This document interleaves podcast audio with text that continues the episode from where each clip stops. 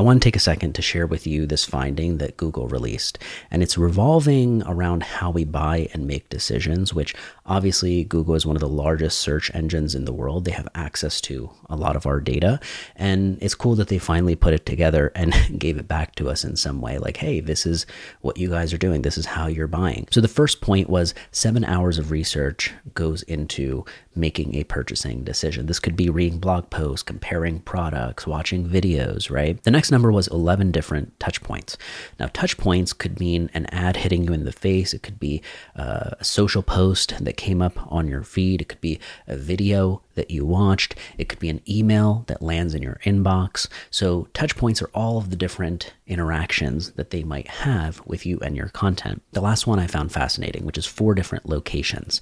So, this is basically if you are consuming primarily on Instagram, let's say, but then eventually you get that person to sign up for the newsletter, or they're also now listening to your podcast or YouTube. The more platforms that they are actually consuming you on, or the different places, increases the likelihood that that person's actually going to you know push over the edge and make the purchasing decision. And so then it allows me the freedom to go okay let me let go of that. If i do have 11 different touch points to think about right i'm not going to overvalue this one. I'm going to think about the total body of work? Do I even have 11 pieces of content that could be those touch points? If someone did seven hours of research, do I have podcasts, right, that allow that time to go by quicker so it's not 15 seconds at a time on Instagram or TikTok? It forces you to think about these bigger things in your content strategy. I heard somebody say the other day that when somebody comes into their owned media, it takes 90 to 120 days before that sale or conversion happens.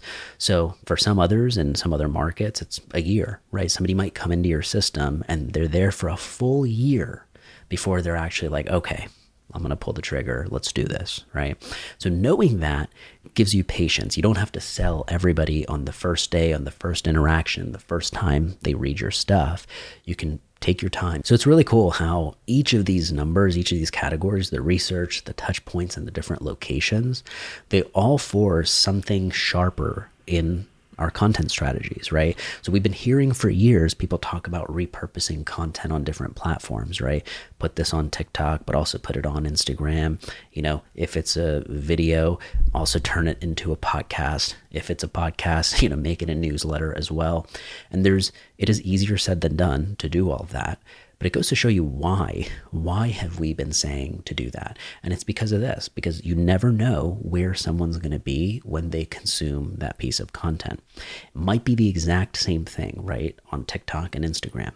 But who knows? This person might prefer being on TikTok, and that is where they happen to be when that fourth location was hit or that 11th touch point was hit.